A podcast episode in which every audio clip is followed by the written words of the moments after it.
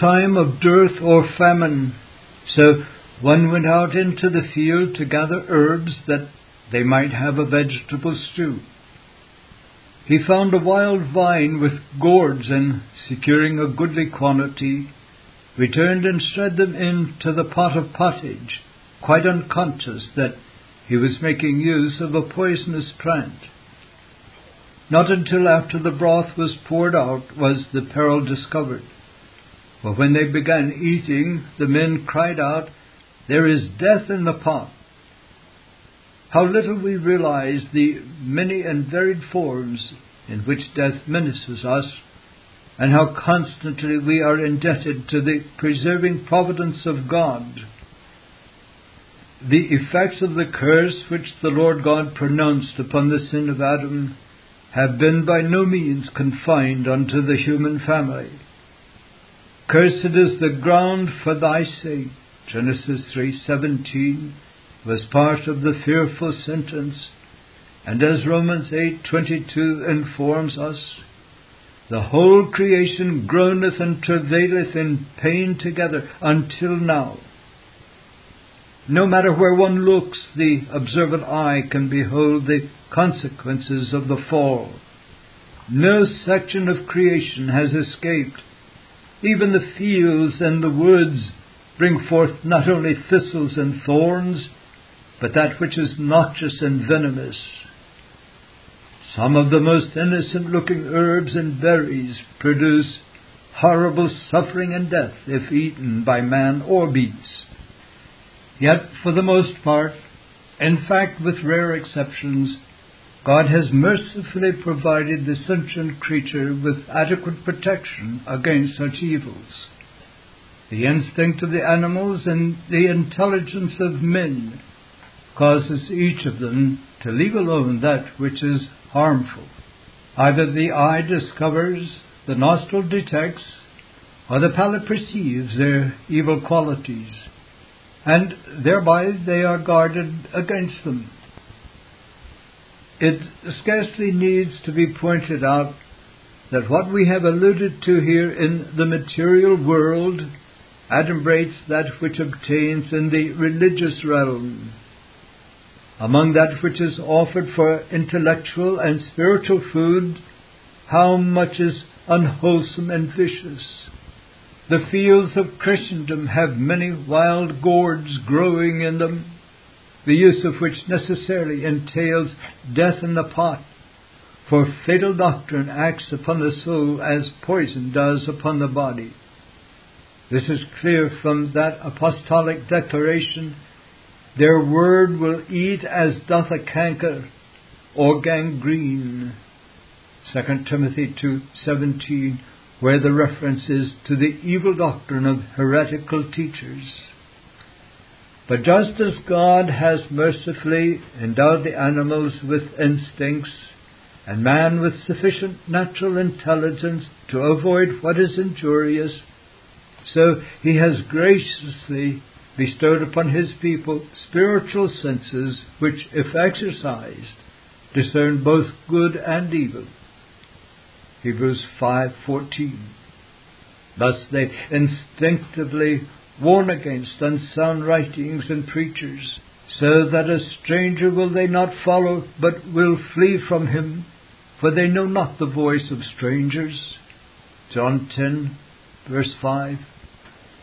The mercy of the Creator appears not only in the protecting senses with which He has endowed His creatures so that they may recognize and avoid most, if not all, of the things around them which are inimical to their well being, but also in providing them with suitable remedies and effective antidotes.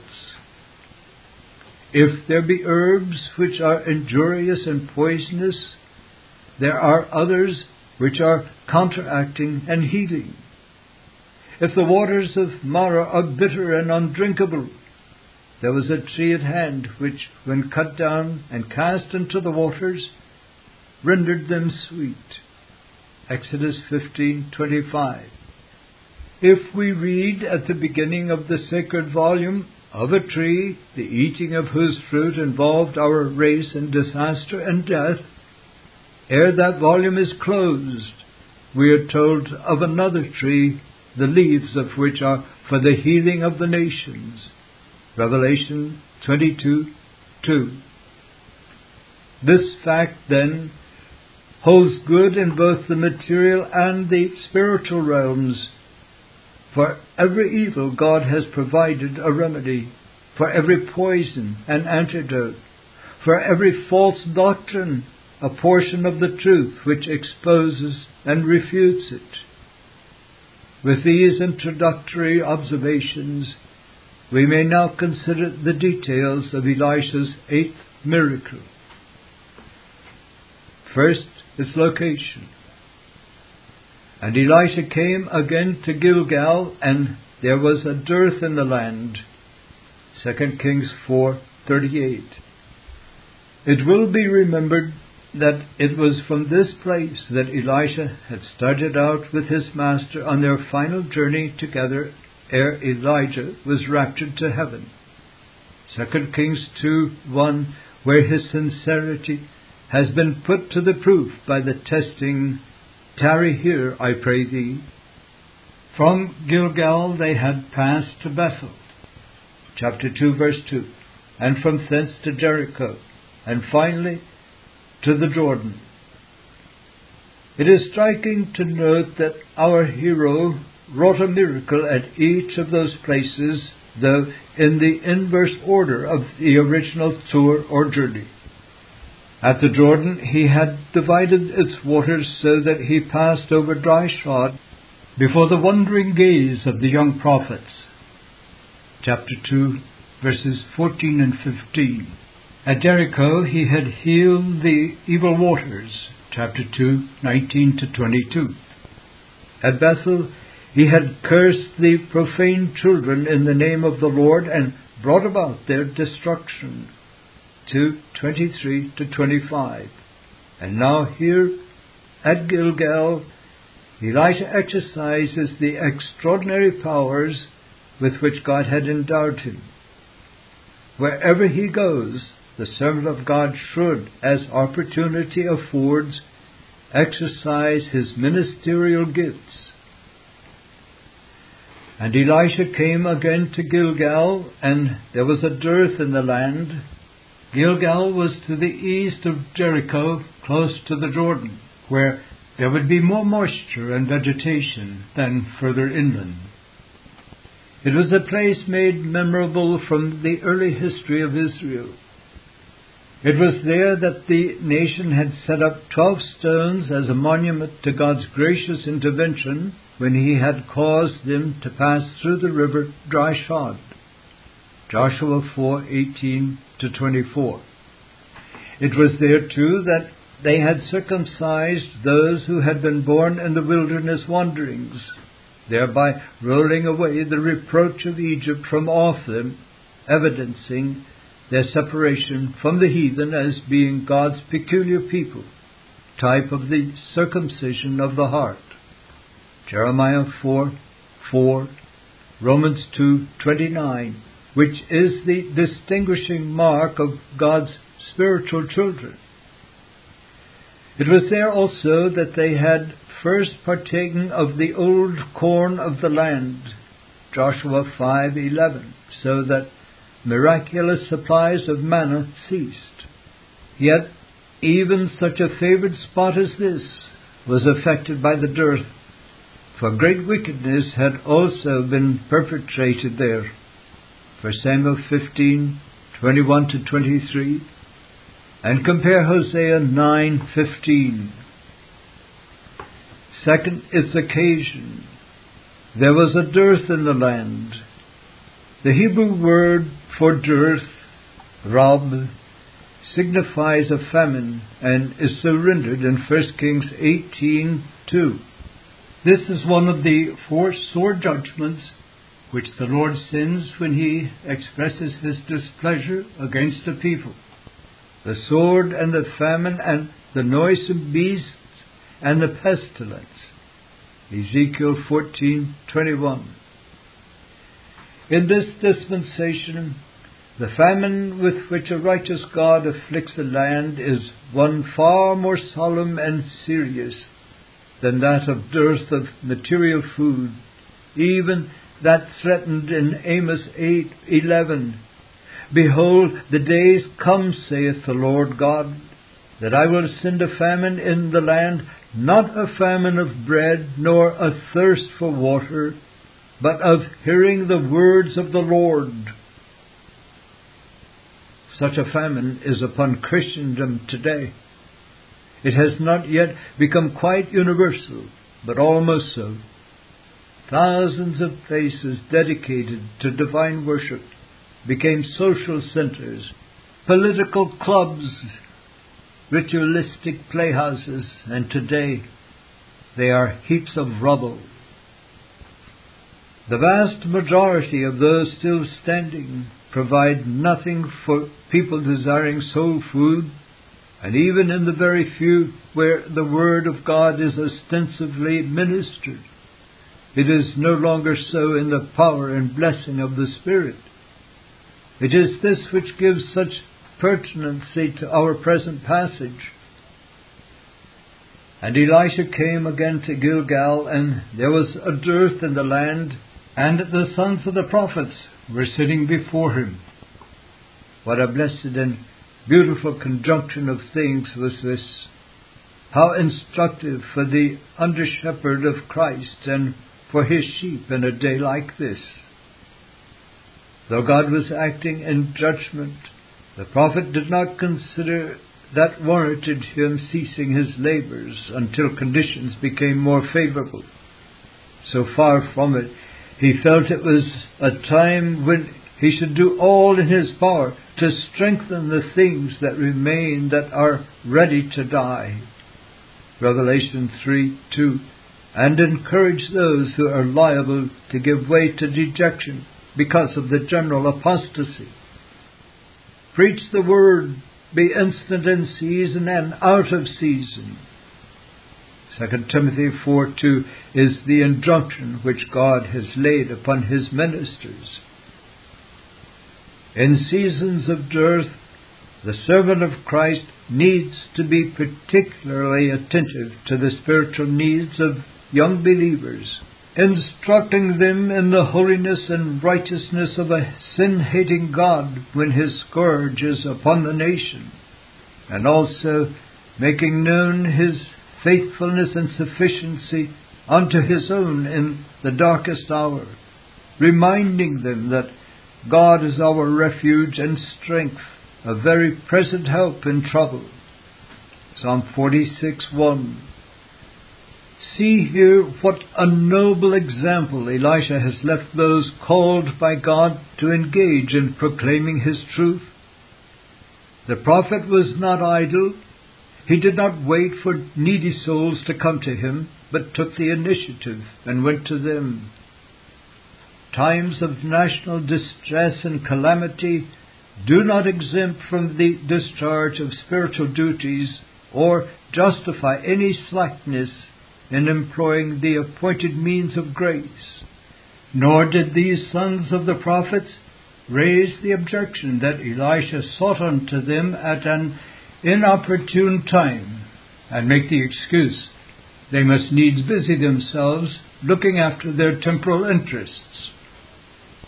No, they gladly availed themselves of their golden opportunity making the most of it by attentively listening to the instructions of Elisha.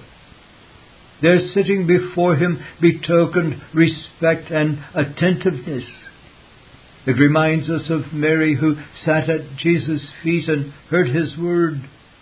Luke 10:39, which Christ designated that good part, the one thing needful. Verse 42. And though many today no longer may hear the word preached, they can still sit and read it. Be thankful for the printed page if it contains that which strengthens faith and promotes closer walking with God. Third, its beneficiaries. And he said unto his servant, set on the great pot and seed pottage for the sons of the prophets. Verse 38. The order of action in this verse is significant, for it shows how the needs of the soul take precedence over those of the body. Elisha saw to it that they had spiritual food set before them ere arranging for material. On the other hand, the prophet did not conduct himself as a fanatic and disdain their temporal needs. Here, as everywhere in Scripture, the balance is rightly preserved.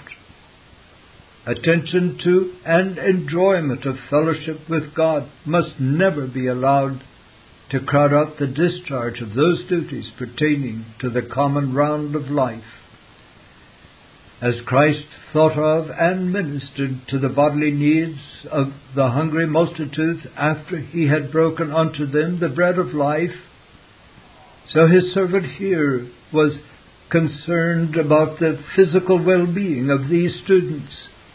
A plain and simple meal in either case. In the one, bread and fish. In the other, vegetable stew. And one went out into the field to gather herbs, and found a wild vine, and gathered thereof wild gourds, his lap full, and shred them into the pot of pottage, for they knew them not. Verse 39. Apparently, this person took it upon himself to go out and gather herbs in the field. No doubt his intention was good, but so far as the narrative is concerned, it records no commission from Elisha to act thus. A clear case where the best intentions do not warrant us to act unless we have a definite word from God and to use only those means He has appointed. It is possible this person may have returned thanks unto God when his eye fell upon those gourds and felt that his steps had been directed by him to the place where they were growing. If so, a warning how easily we may misunderstand the divine providences when we are acting in self will and interpret them in a way which justifies and apparently sanctifies the course we have taken. When Jonah fled from the command the Lord had given him to flee unto Tarshish and went down to Joppa, he found a ship going to that very place. Jonah 1 3. Seasons of dearth are peculiarly dangerous ones. Why so? Because in times of famine, food is scarce and because there is less to select from, we are very apt to be less particular and act on the principle of beggars cannot be choosers. Certainly, there is a warning here to be careful about what we eat at such times, and especially of that which grows wild. The Hebrew word here rendered wild means uncultivated and is generally connected with wild beasts which were not only ceremonially unclean under the Mosaic law, but unfit for human consumption. It is to be duly noted that there was a plentiful supply of these wild gourds, even though there was a dearth in the land. So it is spiritually. When there is a famine of hearing the words of the Lord, Satan sees to it that there is no shortage of spurious food. Witness the number of unsound tracts and poisonous booklets which are still being freely circulated in this day when there is such a scarcity of paper, to say nothing of the vile literature in which the things of God are openly derided. Yet though these gourds were wild, they must have borne a close resemblance to wholesome ones, or he who gathered them had not been deceived by them. Nor would it be said of those who stood by while he shred them into the pot of pottage that they knew them not. This too has a spiritual counterpart as the enemy's tares sown among the wheat intimates. Satan is a subtle imitator. Not only does he transform himself into an angel of light, but his deceitful workers transform themselves into the apostles of Christ. 2 Corinthians 11, 13 and 14. For they come preaching Jesus and his gospel, but as the Holy Spirit warns us, it is another Jesus and another gospel than the genuine one. 2 Corinthians 11:4 Those who looked on while this person was shredding the wild gourds into the pot raised no objection. They were quite unsuspicious instead of carefully examining what they were to eat. What point this gives to the apostolic exhortation prove all things, hold fast that which is good. 1 Thessalonians 5:21 And if we refuse to do so, who is to blame when we devour that which is injurious? Fourth, its need. So they poured out for the men to eat, and it came to pass, as they were eating of the pottage, that they cried out and said, O thou man of God, there is death in the pot. And they could not eat thereof. Verse 40. It was not until the eleventh hour that they discovered their peril, for the deadly danger of these wild gourds was not exposed until they had begun actually eating of the same. Not only had their appearance deceived them, but they had no offensive or suspicious odor while cooking. The case was particularly subtle, for seemingly it was one of their own number who had gathered the poisonous herbs. Ah, note how the apostle commended the Bereans for carefully bringing his teaching to the test of Holy Writ. Acts 17:11. Much more do we need to do so with the preachings and writings of uninspired men. We need to consider diligently what is set before us by each ecclesiastical ruler. Proverbs 23:1 and compare Matthew 24:45 for though they be dainties and sweet words yet are they usually deceitful meat. Proverbs 23:2 and 8. How we need to make Psalm 141, 4 our prayer. It was when the sons of the prophets began to eat the pottage that they discovered its deadly character. Oh, my hearer, are you able to discriminate between what is helpful to the soul and what is harmful? Is your spiritual palate able to detect error from truth, Satan's poison from the sincere, pure milk of the Word? Do you really endeavor so to do, or are you lax in this matter? Hear my words, O ye wise, and give ear unto me, ye that have knowledge. For the ear trieth words as the mouth tasteth meat. Job 34, 2 and 3. But let us not miss the moral link between what is said in verse 40 and that which was before us in verse 38. It was those who had just previously been sitting at the feet of Elisha who now discovered the poisonous nature of these gourds. Is not the lesson plain and recorded for our learning? It is those who are instructed by the true servant of God who have most spiritual discernment and a better judgment than others not so favored. Then take heed what ye hear. Mark 4:24 and what ye read. Fifth, its nature. They cried out and said, O thou man of God, there is death in the pot. And they could not eat thereof. What made them aware of their peril, we know not. Nor was the child of God always conscious of it when some secret repression or unseen hand prevented him from gratifying his curiosity, and turned his feet away from some synagogue of Satan, where there was death in the pot being served in that place? Have not all genuine Christians cause to say with the Apostle, who delivered us from so great a death and doth deliver, in whom we trust that he will yet deliver us. 2 Corinthians 1:10 From that pot of death Elisha under God delivered them. Sixth, its means.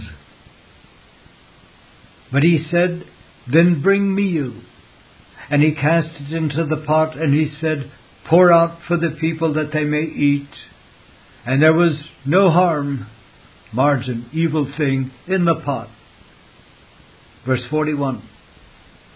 The meal we regard as the Word of God, either the written or the personal Word. One of the great types of Christ is seen in the meat, i.e., meal offering of Leviticus 2. It is only by the Word we are safeguarded from evil. See how graciously God provided for His own, though there was a dearth in the land, yet these sons of the prophets were not without meal. How thankful we should be for the Word of God in our homes in such a day as this. Though someone else fetched the meal, he, Elisha, cast it into the pot. Seventh, its meaning. Much of this has been intimated in what has already been pointed out, and consideration of space has obliged us to abbreviate the closing. Let it not be overlooked that verse 38 begins with and. After a reviving, be careful where you go for your food. If you are suspicious of the soundness of a religious publication, take counsel of a competent man of God. Let not a time of spiritual dearth render you less careful of what you feed upon. In seasons of famine, the servant of God should be diligent in seeking to strengthen the hands of young believers. Only by making the Word of God our constant guide shall we be delivered from the evils surrounding us. Chapter 13 Ninth Miracle It seems strange so very few have perceived that a miracle is recorded in 2 Kings 4 42 to 44. For surely a careful reading of those verses make it evident that they describe the wonder working power of the Lord. For no otherwise can we explain the feeding of so many with such a little and then a surplus remaining. It is even more strange that scarcely any appear to have recognized that we have here a most striking foreshadowment of the only miracle wrought by the Lord Jesus which is narrated by all the four evangelists, namely, his feeding of the multitude from a few loaves and fishes. In all of our reading, we have not only never come across a sermon thereon, but so far as memory serves us, not so much as a quotation from or allusion to this striking passage. Thomas Scott dismisses the incident with a single paragraph, and though Matthew Henry is a little fuller, he too says nothing about the supernatural character of it. We wonder how many of our hearers, before turning to this chapter, could have answered the question where in the Old Testament is described the miracle of the feeding of a multitude through the hands of a man. First, its occasion. Though there was a dearth, famine in the land, 2 Kings 4:38, yet we learn from the first verse of our passage that it was not a total or universal one, some barley had been grown in Baal Shalisha, In this we may perceive how that in wrath the Lord remembers mercy. Even where the crops of an entire country are a complete failure, an exceedingly exceptional occurrence, there is always food available in adjoining lands. Therein we behold an exemplification of God's goodness and faithfulness. Of old he declared, While the earth remaineth, seed time and harvest, and cold and heat, and summer and winter, and day and night shall not cease. Genesis 8:22. Though more than 4,000 years have passed since then, each returning one has furnished clear evidence of the fulfillment of that promise, a demonstration both of the divine veracity and of God's continuous regulation of the affairs of earth. As we have said, it is very rare for there to be a total failure of the crops in any single country. For as the Lord declares, I caused it to rain upon one city, and caused it not to rain upon another city. One piece was rained upon, and the piece whereon it rained not withered. Amos 4 7. Second, its contributor. And there came a man from Baal Shalisha, and brought the man of God bread of the first fruits. 2 Kings 4:42.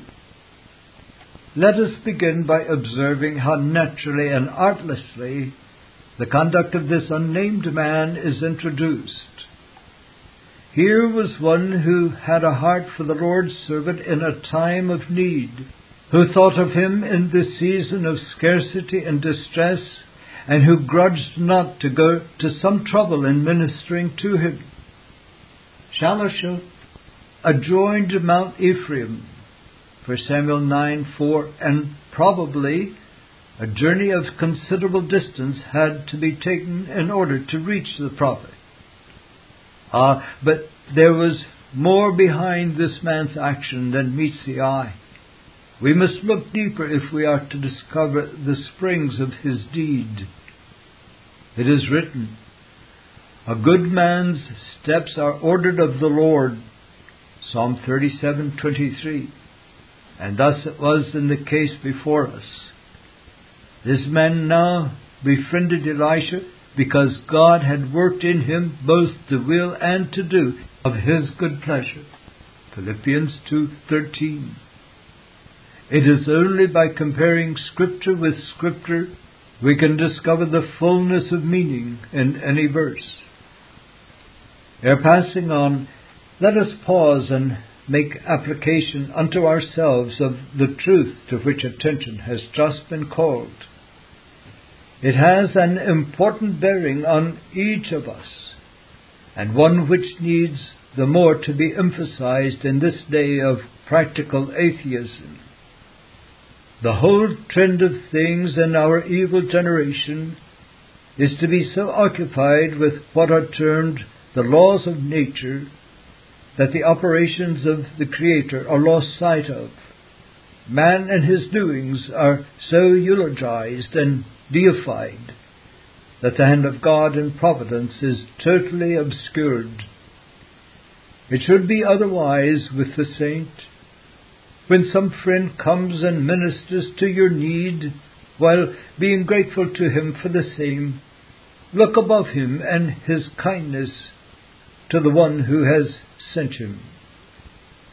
I may pray, Give us this day our daily bread, and then, because I am so absorbed with secondary causes and the instruments which he may employ, fail to see my Father's hand as he graciously answers my petition. God is the giver of every temporal as well as spiritual thing, even though he uses human agents in the conveying of them. And there came a man from Baal Shalisha. This town was originally called Shalisha, but the evil power exerted by Jezebel had stamped upon it the name of her false god, as was the case with other places. Compare Baal Hermon, 1 Chronicles 5:23. But even in this seat of idolatry, there was at least one who feared the Lord, who was regulated by his law, and who had a heart for his servant. This should be a comfort to the saints in a time of such fearful and widespread declension as now obtains. But however dark things may get, and we believe they will yet become much darker before there is any improvement, God will preserve to himself a remnant. He always has, and he always will. In the antediluvian world there was a Noah who, by grace, was upright in his generations and walked with God. In Egypt, when the name of Jehovah was unknown among the Hebrews, a Moses was raised up who refused to be called the son of Pharaoh's daughter. So now there is one here and there as a voice in the wilderness. Though the name of this man from Shalisha is not given, we doubt not it is inscribed in the book of life. And there came a man from Baal Shalisha and brought the man of God bread of the first fruits. Again we point out that there is more here than meets the careless eye or is obvious to the casual glance. Other passages which make mention of the first fruits must be compared if we are to learn the deeper meaning of what is here recorded and discover that this man's action was something more than one of thoughtfulness and kindness to Elisha. The first of the first fruits of thy land thou shalt bring into the house of the Lord thy God. Exodus 23:19, repeated in Exodus 34:26. The first fruits then belonged unto the Lord, being an acknowledgement both of his goodness and proprietorship.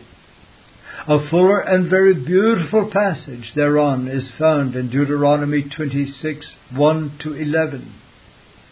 From Numbers 18 8 to 13, we learn that these became the portion of the priests. Whatsoever is first ripe in the land, which they, the people, shall bring unto the Lord, shall be thine. Aaron's and his sons, every one that is clean in thine house shall eat of it. Numbers 18:13. The same holds good in the rebuilt temple. The first of all the first fruits shall be the priests. Ezekiel 44:30. This man from Shalisha was in principle acting in obedience to the divine law. We say in principle because it was enjoined that the first fruits should be taken into the house of the Lord and that they became the priest's portion. But this man belonged to the kingdom of Israel and not of Judah. He lived in Samaria and had no access to Jerusalem, and even had he gone there, entrance to the temple had been forbidden. In Samaria, there were none of the priests of the Lord, only those of Baals. But though he rendered not obedience to the letter, he certainly did so in the spirit, for he recognized these firstfruits were not for his own use. And though Elisha was not a priest, he was a prophet, a servant of the Lord. It is for this reason, we believe, that it is said he brought the first fruits not to Elisha, but to the man of God. That designation occurs first in Deuteronomy 33:1 in connection with Moses, and is descriptive not of his character, but of his office. One wholly devoted to God, his entire time spent in his service. In the Old Testament, it is applied only to the prophets and extraordinary teachers. 1 Samuel 2:27 and 9:6 1 Kings 17, 18, and so forth.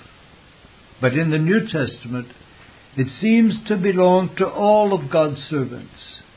1 Timothy 6, 11, 2 Timothy 3, 17. What has been pointed out here should throw light on a problem which is now exercising many conscientious souls and which should provide comfort in these evil days. The situation of many of God's people is now much like that which obtained when our present incident occurred. It was a time of apostasy when everything was out of order, such as the present case of Christendom. It is the clear duty of God's people to render obedience to the letter of His Word wherever that is possible. But when it is not, they may do so in spirit. Daniel and his fellows could not observe the Passover feast in Babylon, and no doubt that was a sore grief to them. But that very grief signified their desire to observe it. And in such cases, God accepts the will for the deed. For many years past, this writer and his wife have been unable to conscientiously celebrate the Lord's Supper. Yet, by grace, we do so in spirit, by remembering the Lord's death for his people in our hearts and minds. Not forsaking the assembling of ourselves together, Hebrews 10:25, is very far from meaning that the sheep of Christ should attend a place where the goats preponderate or where their presence would sanction what is dishonoring to their master. Ere passing on, we should point out another instructive and encouraging lesson here for the humble saint. As this man from Shalisha, acting in the spirit of God's law, journeying with his first fruits to where Elisha was, he could have had no thought in his mind that by this action he was going to be a contributor unto a remarkable miracle. Yet such was actually the case, for those very loaves of his became the means, under the wonder working power of God, of feeding a large company of people. And this is but a single illustration of a principle which by the benign government of God is of frequent occurrence, as probably most of us have witnessed for ourselves. Ah, my hearer, we never know how far reaching may be the effects and what fruits may issue for eternity from the most inconspicuous act done for God's glory or the good of one of His people.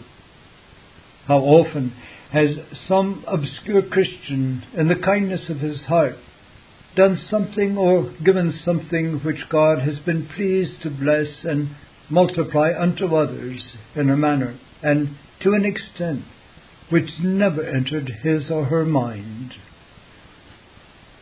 And brought the man of God bread of the first fruits, twenty loaves of barley and full ears of corn in the husks thereof how it appears that it delighted the Holy Spirit to describe this offering in detail, bearing in mind that a time of serious dearth then obtained, may we not see in the varied nature of this gift thoughtfulness and consideration on the part of Him that made it? Had the whole of it been made up in the form of loaves some of it might have gone mouldy before the whole of it was eaten. At best, it would need to be consumed quickly. To obviate that, part of the barley was brought in the husk. On the other hand, had all been brought in the ear, time would be required for the grinding and baking thereof. And in the meanwhile, the prophet might be famished and fainting. By such a division, both disadvantages were prevented. From the whole, we are taught that in making gifts to another or in ministering to his needs, we should exercise care in seeing that it is in a form best suited to his requirements. The application of this principle pertains to spiritual things as well as temporal. Third, its generosity. Before noting the use to which Elisha put this offering, this Reformation audio track is a production of Still Waters Revival Books. SWRB makes thousands of classic Reformation resources available, free and for sale, in audio, video, and printed formats.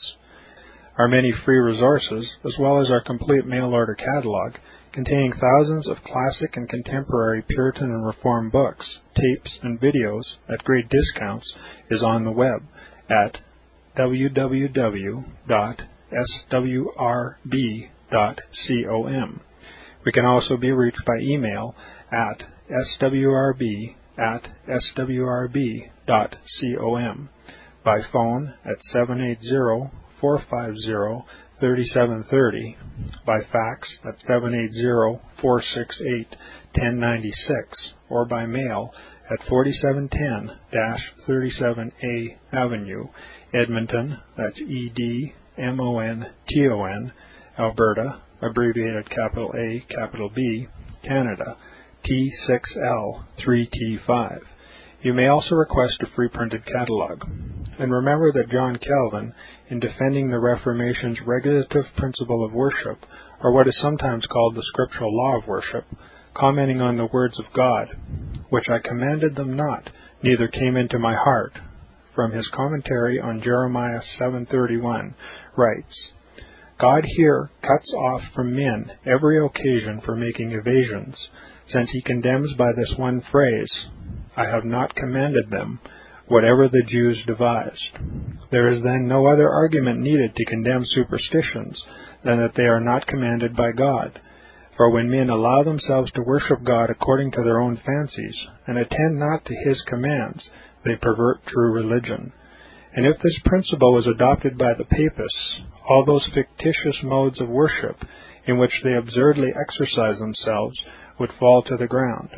It is indeed a horrible thing for the papists to seek to discharge their duties towards God by performing their own superstitions. There is an immense number of them, as it is well known, and as it manifestly appears. Were they to admit this principle, that we cannot rightly worship God except by obeying His word, they would be delivered from their deep abyss of error. The prophet's words, then, are very important when he says that God had commanded no such thing, and that it never came to his mind, as though he had said that men assume too much wisdom when they devise what he never required, nay, what he never knew.